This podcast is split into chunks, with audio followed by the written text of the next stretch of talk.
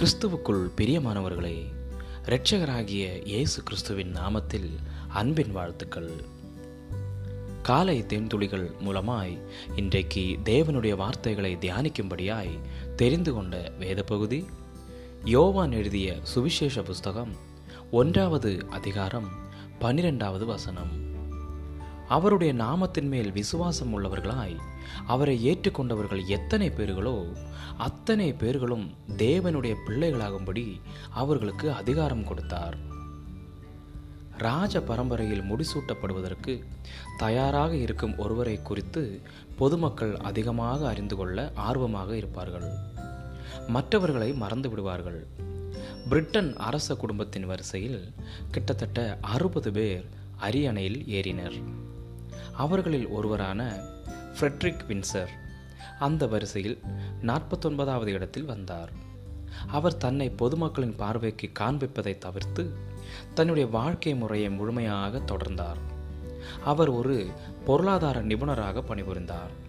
பணிபுரியும் ராஜ பரம்பரையினராக அவரை அரச பரம்பரையில் உள்ள முக்கியமான நபரான அவருக்கு அக்குடும்பத்தில் அங்கம் வகிப்பதற்கான சம்பளத்தை சரியாக வழங்கவில்லை. தாவீதின் மகனான நாத்தான் அரச குடும்பத்தை சேர்ந்தவன். ஆயினும் மக்களின் பார்வைக்கு வெளியே இருந்தான். அவனை குறித்து சிறிதளவே கூறப்பட்டுள்ளது. ஆனால் மத்தேயு சுவிசேஷத்தில் குறிப்பிடப்பட்டுள்ள இயேசு கிறிஸ்துவின் வம்ச வரலாற்றில் தாவீதின் மகனான சாலமோன் குறிப்பிடப்பட்டுள்ளார். லூக்காவில் குறிப்பிடப்பட்டுள்ள வம்ச வரலாறு மரியாளின் வம்சத்தை குறிக்கிறது. அதில் நாத்தானின் பெயரும் வருகிறது.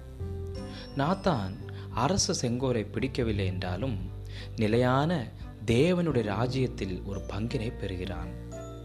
கிறிஸ்துவின் விசுவாசிகளாகிய நாமும் ராஜரீகத்தை பெறுகிறோம்.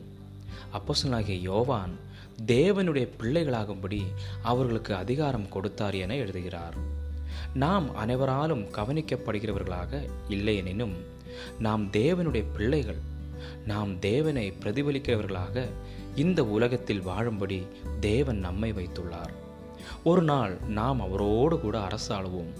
நாத்தானே போன்று நாமும் உலகை ஆளும் கிரீடத்தை பெறாமல் இருக்கலாம். ஆனால் நாம் தேவனுடைய ராஜ்யத்தில் அவரோடு கூட ஆளுகை செய்யும் பங்கினை நிச்சயம் பெறுவோம். நீங்கள் ராஜ பரம்பரையினர். தேவனுடைய பிள்ளை என்பதை அறிந்து கொண்டது உங்களுக்குள் என்னென்ன உணர்வை கொண்டு வருகிறது? ராஜாவின் பிள்ளைகளாகிய நீங்கள் உங்களை சுற்றி உள்ளவர்களுக்கு செய்யும்படி என்னென்ன கடமைகளை கொண்டுள்ளீர்கள்? ஜெபிக்கலாம். அன்புள்ள பரலோக பிதாவே நீர் என்னை உம்முடைய குடும்பத்தில் நிரந்தர அங்கத்தினராக சேர்த்ததற்காக உமக்கு நன்றி செலுத்துகிறேன். இயேசு கிறிஸ்துவின் நாமத்தில் ஜெபிக்கிறேன். எங்கள் ஜீவனுள்ள நல்ல பிதாவே ஆமேன் ஆமேன். God bless you all